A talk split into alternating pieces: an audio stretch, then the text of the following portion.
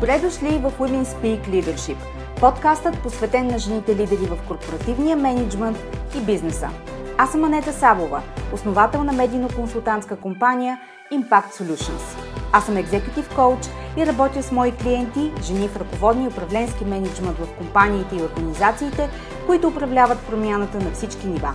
Лектор съм на авторитетни сцени като Тед Уимин и автор на книгата Жената, която създадох – личният път на женското лидерство.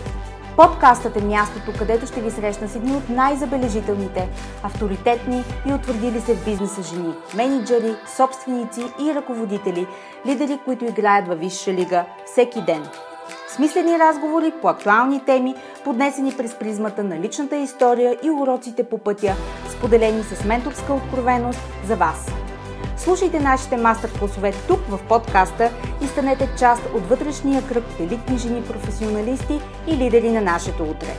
Женската сила в бизнеса е в лидерството. Така че да започваме!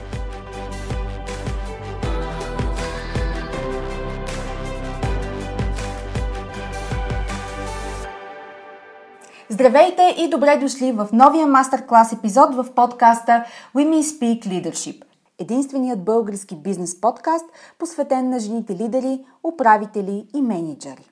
Този епизод излиза в сезон, в който всички започваме да се настройваме за летни изживявания. Дългоочакваните летни отпуски започват и безспорно всички имаме нужда от малко повече лекота и презареждане след дългата зима и студена пролет. Дори няма да споменавам геополитическия контекст, който неминуемо претоварва нервната система на всички ни. Економическите прогнози на бизнес елита след срещата в Давос в края на май не са оптимистични и предстои да видим какъв ще е актуалният дневен ред за бизнеса през есента. До тогава обаче всички разчитаме на едно презареждане, за да можем с пълни сили да се завърнем с креативен заряд и готовност да отиграем всяка топка. Не всяка топка за отиграване в ръцете на лидерите в компаниите обаче е свързана с застой или глобална рецесия. Понякога предизвикателствата, с които се сблъскваме, са продукт на растежа и то на бързата експанзия. Да растеш бързо, да виждаш новата траектория, която яхваш и да й се отдадеш, може да се окаже доста стресово, ако нямаш ресурс и или капацитет. Една от гостите на подкаста от ранните му години, която беше на Women Speak Gala, събитието посветено на стотния епизод на подкаста Women Speak Leadership, което организирахме в средата на април тази година с селекция мои гости, участници в подкаста и клиенти. Та, тя дойде при мен и ми каза, Ани, аз трябва да поработя с теб индивидуално, защото започнахме да растем най-накрая и сега е неудържимо. Не можем да смогнем. Та, как се овладява растежа? Казах и първо да говори именно с моя гост в днешния епизод, която също беше сред гостите на Women Speak Gala. Защото тя управлява именно такъв процес в момента и при това в мащаб.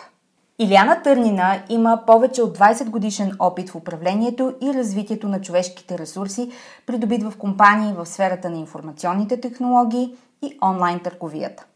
От 2008 до 2012 година тя заема регионална позиция в Microsoft и помага за развитието на HR практиките в България, Малта, Македония, Кипър и Албания. През 2013 година е поканена от Optimal Payments, днес това е PaySafe, да създаде локалния офис в България. Само за две години и половина, заедно с ръководения от нея екип, компанията се разраства до 150 служители – а след придобиването на Скрил компанията в България наброява вече над 600 човека. В момента Иляна изгражда екип на бързо разрастващия се дигитален и технологичен център на Комерцбанк в България и предвид нейния опит до сега, ясно е какво можем да очакваме. Когато ко-създател на подкаста е човек като Илиана, истинско предизвикателство е да се поберем във времеви рамки. Защото аз искам да попитам хиляди дълбоки въпроси на процесно ниво. Например, има ли промяна в осъзнаването ни за управлението на кризите след пандемията или продължаваме да сме реактивни на събитията, вярвайки, че прилагаме иновативен подход към средата, докато всъщност използваме еднотипни механизми за управлението на нова криза. Рехуманизирането на човешкото общуване в дигиталната ера е ли е връщане назад или е следващо ниво на осъзнаването ни като хора и на осъзнаването на бизнес лидерите в частност. На висота ли са бизнес лидерите като мислене, поведение, усилия, фокус в условия на поредна неизвестност и сътресения? Разбира се, неизбежно искаме да се докоснем до нейния личен прочит, нейната история за уроците, които са я надградили и способността й да остане центрирана и заземена в условия на много активен растеж. Няма повече да отлагам удоволствието от днешната среща. Приятно слушане!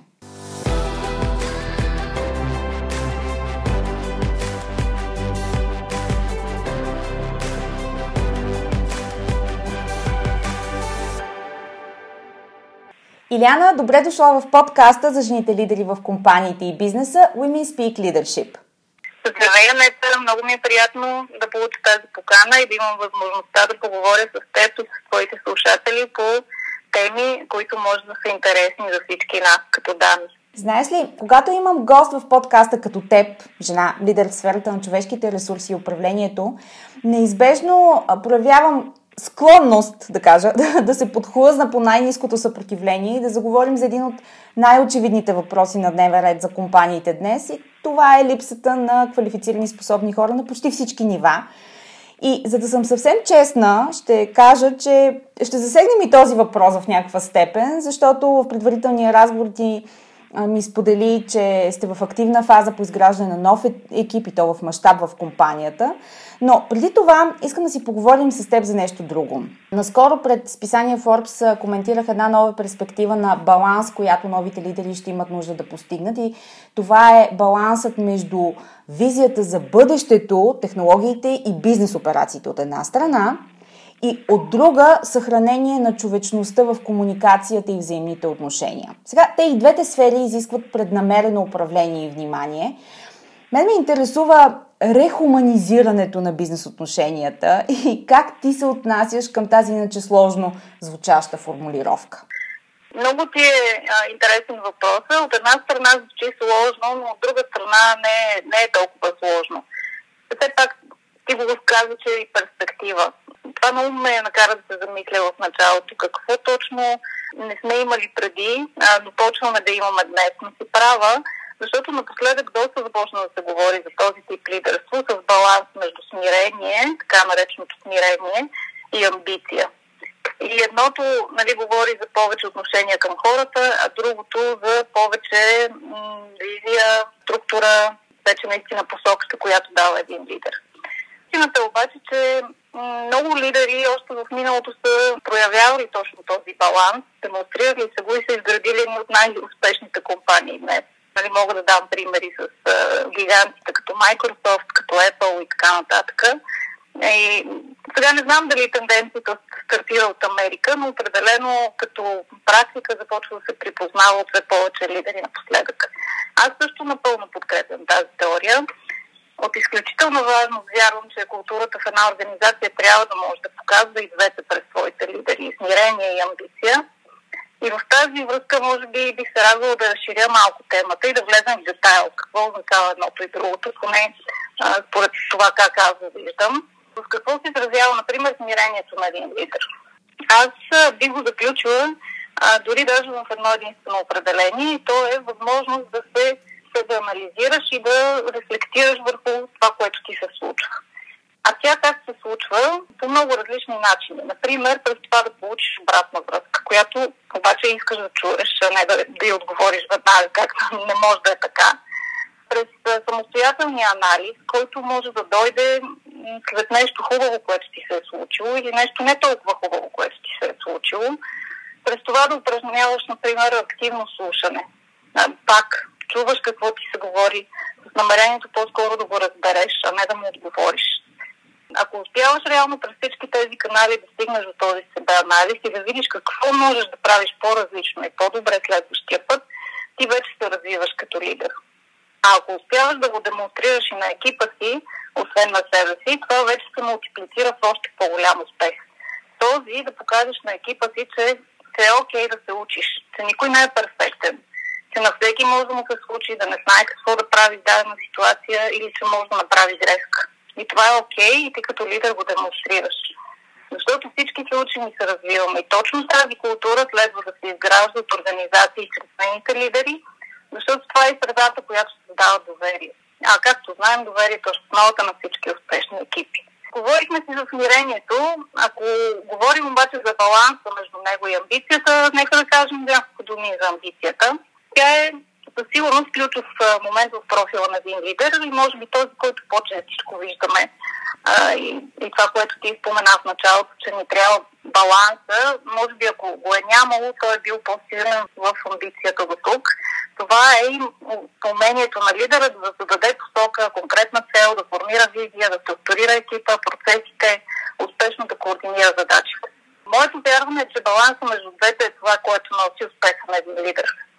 И баланса, само да отбележа, не означава да си малко смирен и малко амбициозен, някъде там по средата, а означава в различните ситуации да можеш да се адаптираш бързо и да бъдеш истински смирен или истински амбициозен, за да можеш да създадеш доверието в екипа си и оттам да говориш към постигане на зададените цели.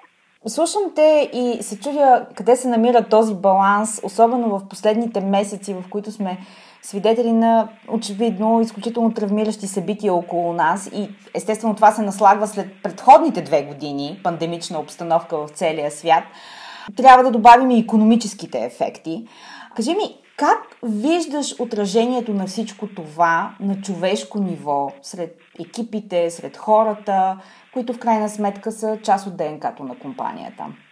Така е, права се. И наистина последните години са голямо изпитание. И са изпитание за абсолютно всеки, независимо в каква роля е. Дали е в ролята на служител, който е несигурен, не знае какво се случва около него, не знае дали е правилният момент, ако не се чувства добре на своята роля или в своята компания, да, да се прехвърли към друга компания. Абсолютно трудно беше и за всеки лидер реално да управлява екипи, например по дистанционен път или пък да изгради връзки с много постъпващи членове на екипа му или да изгражда екипи в дистанционна среда. Всичко това е, как да кажа, мисля, че най-добрите лидери успяха да излязат от тази ситуация и по това успяхме да ги разпознаем, кои са те. Считам, че за един добър лидер трябва да е важно да е не да бъде психолог непременно, но да обръща внимание на хората си по един по-различен, индивидуален и по-задълбочен начин, защото служителите не са просто едни тела в една компания. А, всъщност тяхната цел се състои от три неща. Те имат и ум, и дух. И човек е, тогава е цяло отдаден на една компания, когато успява да използва или поне да вижда, че има разбиране от компанията към връзката между тези три неща ум, дух и тяло. На мен в миналото ми се беше случило да имам един кандидат за работа, който така имаше едни уникални знания, които на нас ни трябваха. Той ги беше придобил по съвсем случайен път, тъй като беше пътувал и беше живял на място, където така покрай живота си беше придобил тези знания. Той като ум беше точния кандидат. Като тяло, очевидно, намира се при нас. Обаче духа му не беше там. Той, например, беше казал абсолютно искрено, че баща му го кара да работи. Той всъщност не иска да работи, той иска да пътува.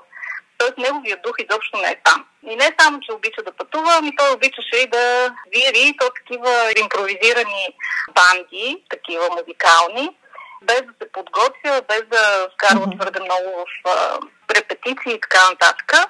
След дълго време, тъй като ние го наехме този човек, защото това знание беше много рядко и ние нямаше как да го открием в много други кандидати, така че трябваше да го наем, въпреки че очевидно мотивацията я нямаше. С времето това ми беше голям приоритет, как точно да ангажираме и този аспект от него, за да можем все пак да, да го задържим този човек в дългосрочен план. Това, което измислихме, беше, че а, имахме и други колеги, които имаха афинитет към музиката и решихме да си направим вътрешна банда в компанията, като неговото участие идваше наистина в импровизиран вариант. Тоест, без той да има нужда да репетира с тях, ако не иска. И така той м- успя да види частичка от своя дух вътре в тази компания и всъщност имахме много дългосрочно партньорство с него, въпреки че първоначално нямаше огромно желание да работи с нас. Много креативно решение на интересен казус, който си имала. Поздравления! Да, това ми е мисълта. Човек, т.е. всеки един лидер трябва да, да се опитва да опознае своите екипи, всеки един от своя екип реално и да разбере по какъв начин може да способства за това да, да извлича максимум от хората и да по този начин те да получават също това, което а, реално ги допълва като личности в живота. Искам да те попитам, какво разкри пред вас като екип, на какво сте способни в а, ситуации, които очевидно са непредвидими, пълни с несигурност, с а, неочаквано развитие, както са последните години, както е тази. На какво ви учи това? Аз ще приемам въпросите и ще говоря за конкретно моя HR екип. Да. А, така че за него ще, ще гледам да отговоря. Той всъщност е доста голям, 15 човека сме в момента и като такъв да изградим доверие, като работим от вкъщи и от време на време от офиса, наистина беше трудно предизвикателство, признавам си. Най-вече това с работите от вкъщи, когато работиш с хора, които сега наемаш, не познаваш още и реално трябва да се изгради този екип в дистанционна среда. Все пак имам честа да работя с страхотни колежки, с които минахме през огромни трудности в началото, за да стъпи Комерцбанк в България. И през тази наша обща цел всъщност ние успяхме да се обединим и да видим на какво сме способни. А, в интерес на истината този труден момент беше изграждащия ни фактор. А оттам идва вече и момент за доверието. Тоест всеки да се чувства окей, okay, вътре в екипа да, спом, да сподели, когато се страхува от нещо, когато смята, че не се справя нещо, тогава, когато иска да бъде чут, разбран, независимо по каква тема, дали лична, дали служебна. Това е отвори екипа ни наистина много и когато доверието се заземи при нас, вече единствено можеше да носи неподозирани резултати.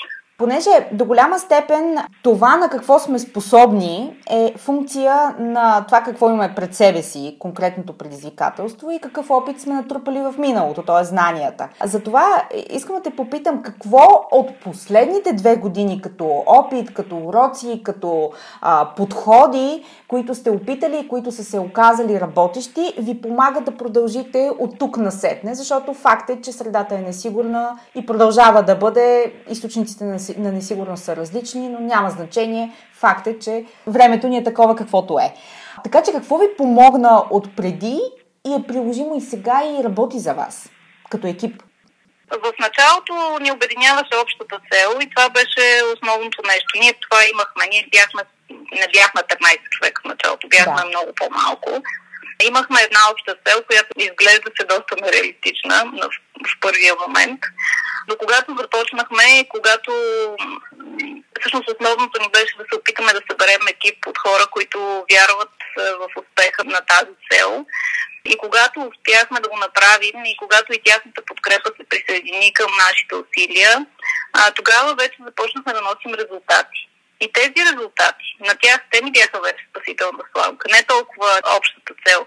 Но да. това, че наистина тази цел успяваше да бъде реализирана и започвахме да я реализираме. Тоест ние бяхме, как да кажа, хващахме се за, за всичко това, което се случваше и което ни, ни караше да вярваме, че ще успеем и до края.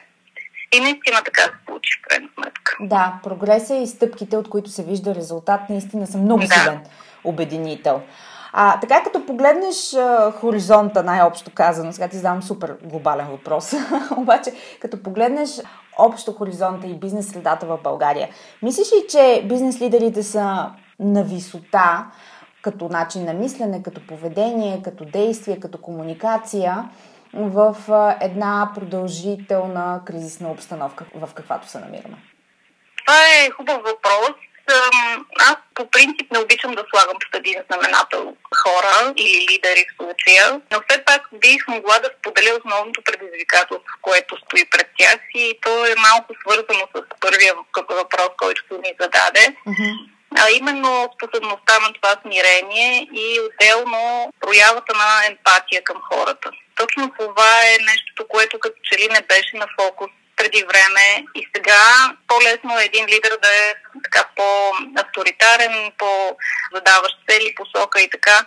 Но реално емпатията е тази, която в периоди като този, когато ситуацията е толкова несигурна, има економическа криза, не знаем какво ще се случи утре. Хората имат нужда повече от всякога да получат емпатия от своите лидери. Истината е, че по-емпатично ориентираните лидери успяха да мотивират и задържат хората си в тази критична обстановка.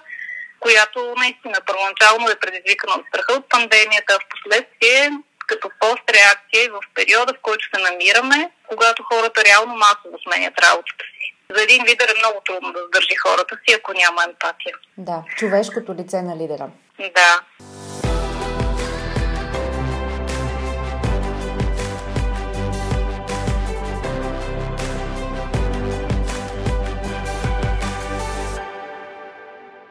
Добре, Иляна, вие се намирате в момент, в който активно разраствате компанията, разраствате екипите в нея. Това се случва, както казахме, в средата такава каквато е. Искам да те попитам, какво ви осигурява здрава основа, за да сте устремени в този процес? Или, може би, по-конкретно въпросът ми е как успявате да удържите този процес, който трябва да се случва едновременно бързо, да дава резултати, да има хора, които бързо да се интегрират в средата, в която сте създали и междувременно това да се случва в мащаб. Как се случва този процес и как се удържа растеж в такъв мащаб? Тук бих тогава разширила въпрос към цялата, целият проект на Комерцбанк в България а не само към работата на HR екипа, защото подобен успех се постига неизменно с помощта на по-голям екип и изобщо на всички, които работят върху това. Началото, както и при нашия HR екип, това, което ни помагаше, беше ясната цел от една страна и солидния гръб обаче, който ние имахме. Комерцбанк е банка на 152 години. Това е така успех на много малко компании, които могат да се похвалят с подобна стабилност. И този гръб и в две отношения. От една страна, наистина, 152 години е имало не една и две кризи от различно естество, през които е минала компанията и е успяла да оцелее.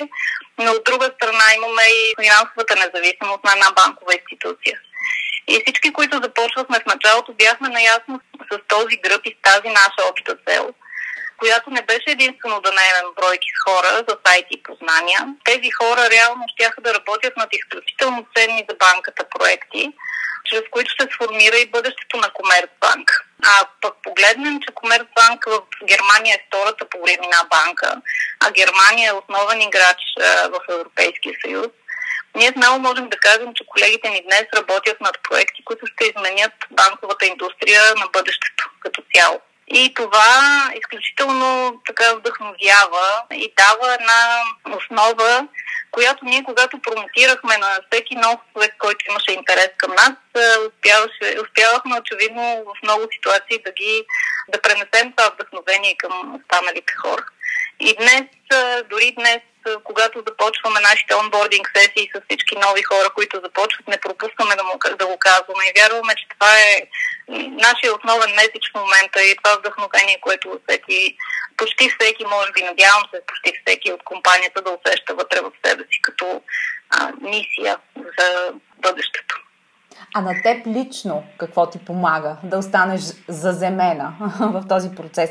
В смисъл, имаш ли си твои лични практики, които те държат на център или както аз ги наричам с антикризисния протокол, когато стане напечено? Имаш ли такива за себе си, които ти помагат? Определено не мога да отрека, че сме имали много тежки моменти. Някои нощи, които не са били много така леки, да сме ги преспивали изцяло. Почти нямаше такива в началото.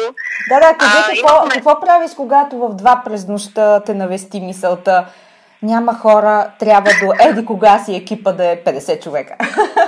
О, ужас! Това е наистина ужасна мисъл и наистина я имахме.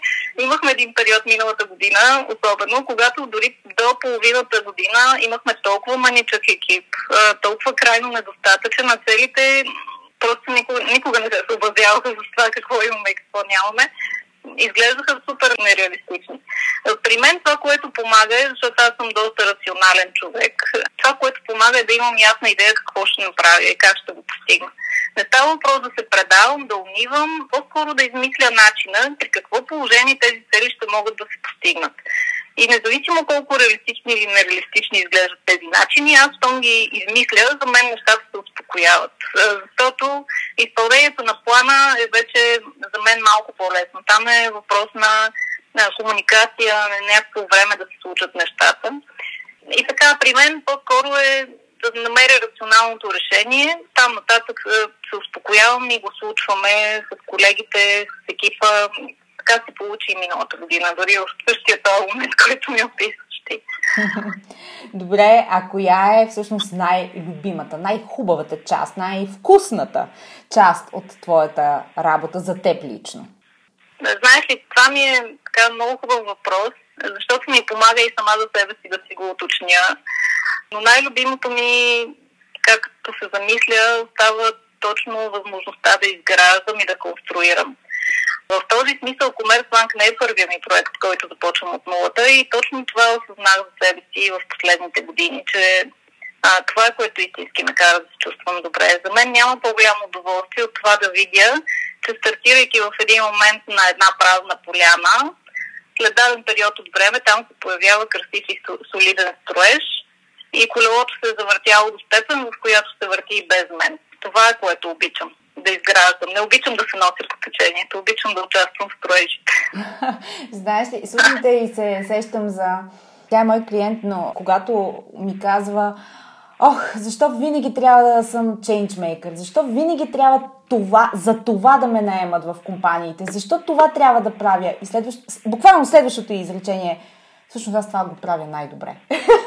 Ами да, абсолютно. абсолютно. така че а, едновременно и болката и удоволствието от това да случиш нещо, да го изградиш от нищото и да го видиш как а, се развива само. Между другото, бих добавила, че това е доста женска черта, защото не правим ли това с децата си? Аз не знам защо се включих в ние, нямам деца, но по принцип жените, които имат деца, нали това правим? Създаваш го от, а, както се казва, от съвсем малко парче месо, то пораства и накрая го пускаш да живее свой собствен живот. Аналогията ти е абсолютно правилна.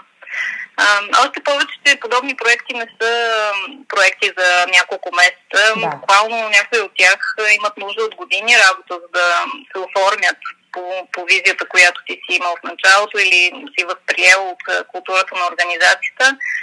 И изграждането на цялата тази структура в годините, възприемането и от нейните служители, и от външния пазар, това е безценно усещане и абсолютно аналогията я приемам.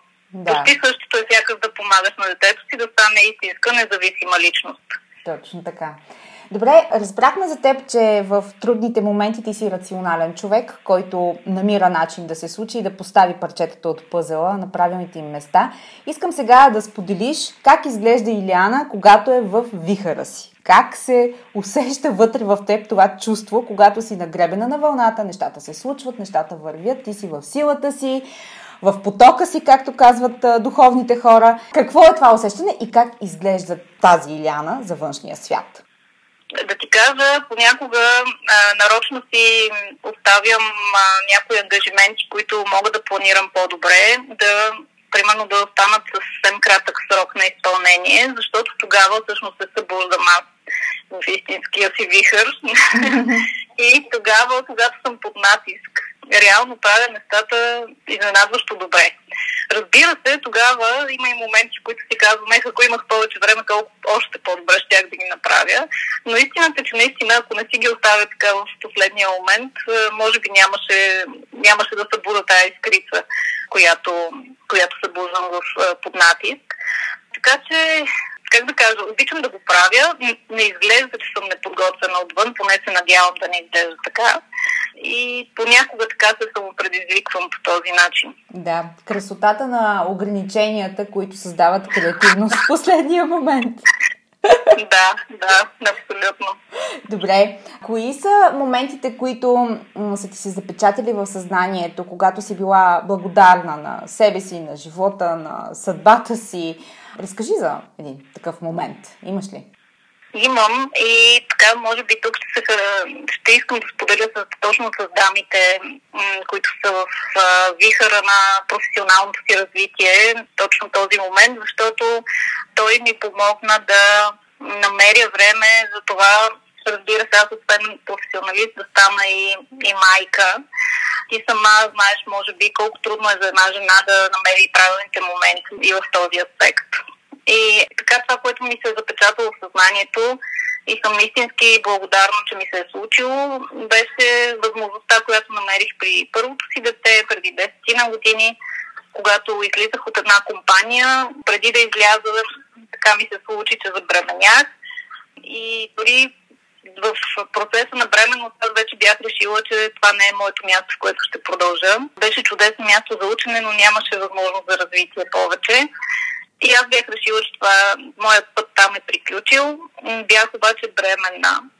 И в интерес на истината, така се бяхме разбрали с моята менеджерка да приключим трудовите правоотношения, след като, след като ми изтече първата година майчинство, за да мога да си тъкат там социалните осигуровки, да се чувствам малко по-спокойна. Но реално, другата си страна, аз не се чувствах съвсем спокойна, защото с едногодишно дете аз нямам работа.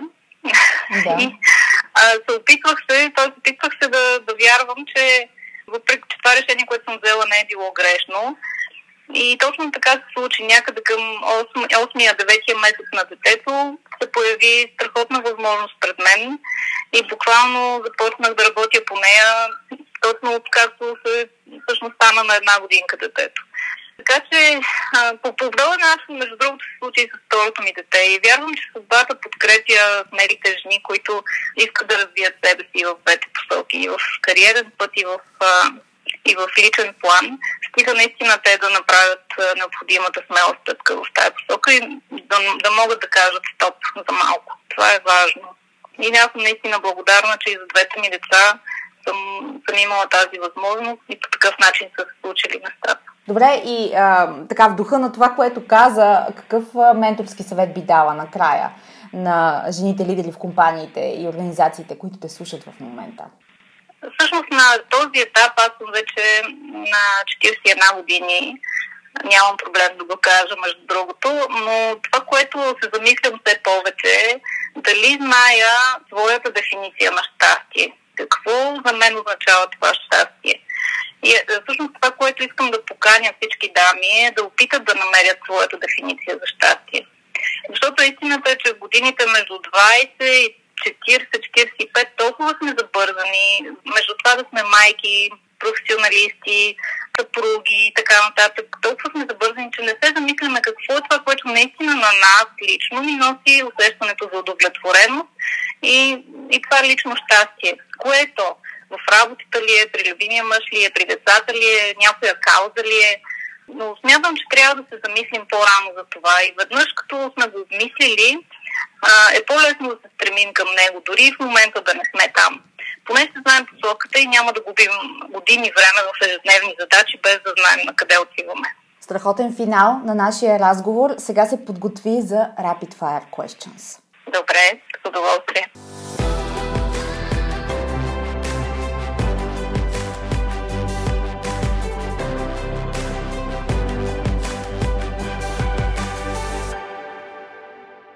Каква е твоята дума за 2022 година? Въобще, можеш ли да си представиш да сложиш една дума на годината? Те опитам да е една наистина и тя е баланс. Определено го нямах в последните години. Сега искам да го сложа в живота, в лидерството, в семейството. Всичко е баланс и нещата винаги се чупят тогава, когато си влезе от него. Така че моят стремеж през тази година ще бъде да съм балансирана.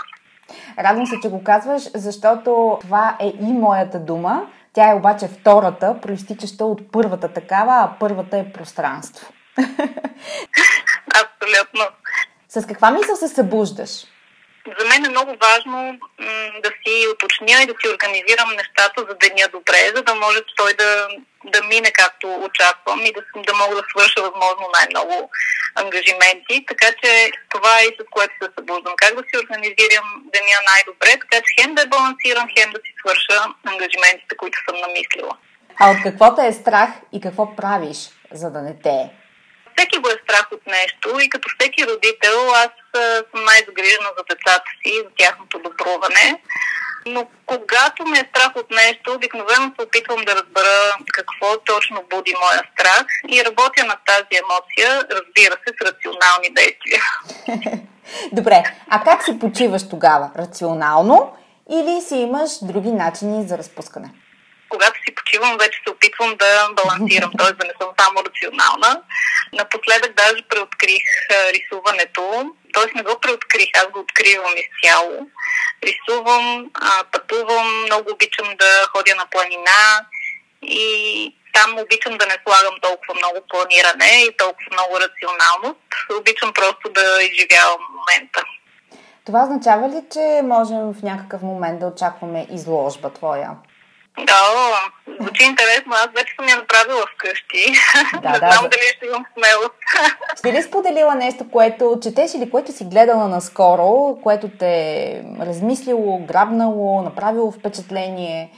Или си си взела нещо конкретно от този опит, това изживяване? Всъщност, интересното е, че така като слушах повечето подкасти, които ти си правила с други дами, повечето от тях споменават по-така бизнес-ориентирана литература. Мен като че ли тя малко по-трудно ме грабва, но художествената литература е нещо, което в последните години изцяло ме така обхваща и напоследък прочитам и препрочитам някои наистина силни творби, като например Граф Монте Кристо на Дюма. Последната книжка, която приключих тук преди една седмица беше Живот на заем на Ремарк. В интерес на истината, даже и наскоро от един колега, го чух и абсолютно е прав.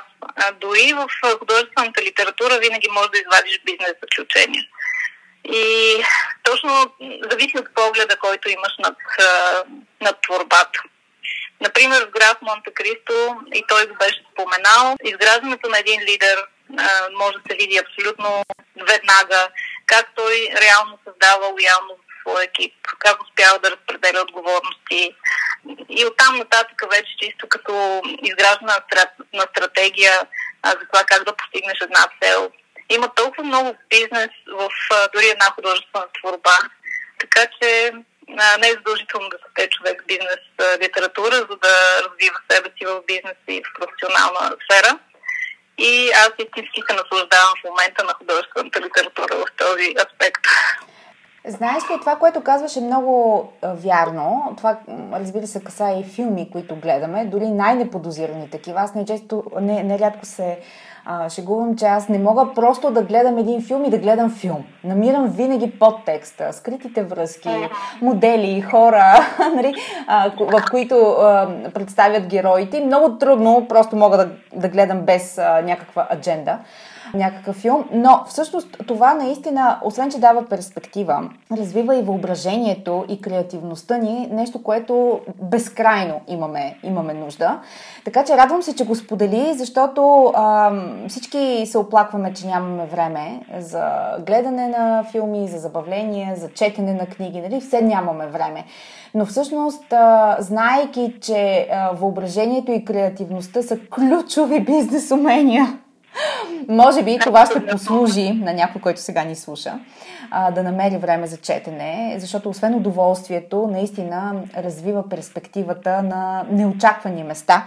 Мисля, че ще се съгласиш, че това е ключово нещо, от което имаме нужда. Абсолютно съм съгласна с теб. И дори бих посъветвала много повече, специално по отношение на въображението и креативността, много повече се задвижват в четенето, отколкото в гледането на филми. Да. Реално погледнато. А това са изчезващи видове хората, които четат. Според мен човечеството в един момент ще направи един а, така лек завой, а може би и по-сериозен завой обратно към книгите.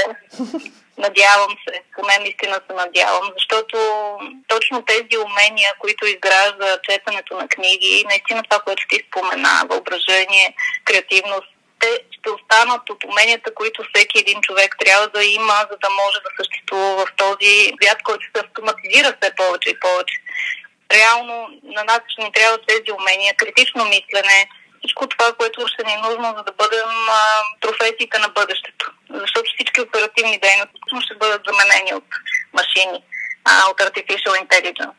Така е. И за нас уменията остават като ключови. Те по-скоро се изграждат през света на книгите отколкото през филмите. Така е. Страхотен финал на днешния мастер-клас. Благодаря ти, Елена, че беше мой гост. За мен беше истинско удоволствие. Благодаря ти, Анета, и на теб. За мен също беше изключително удоволствие. Още повече, че ми беше за първи път. Така че ти благодаря, че беше моя първи път. Радвам се. До скоро и до нови срещи. До скоро.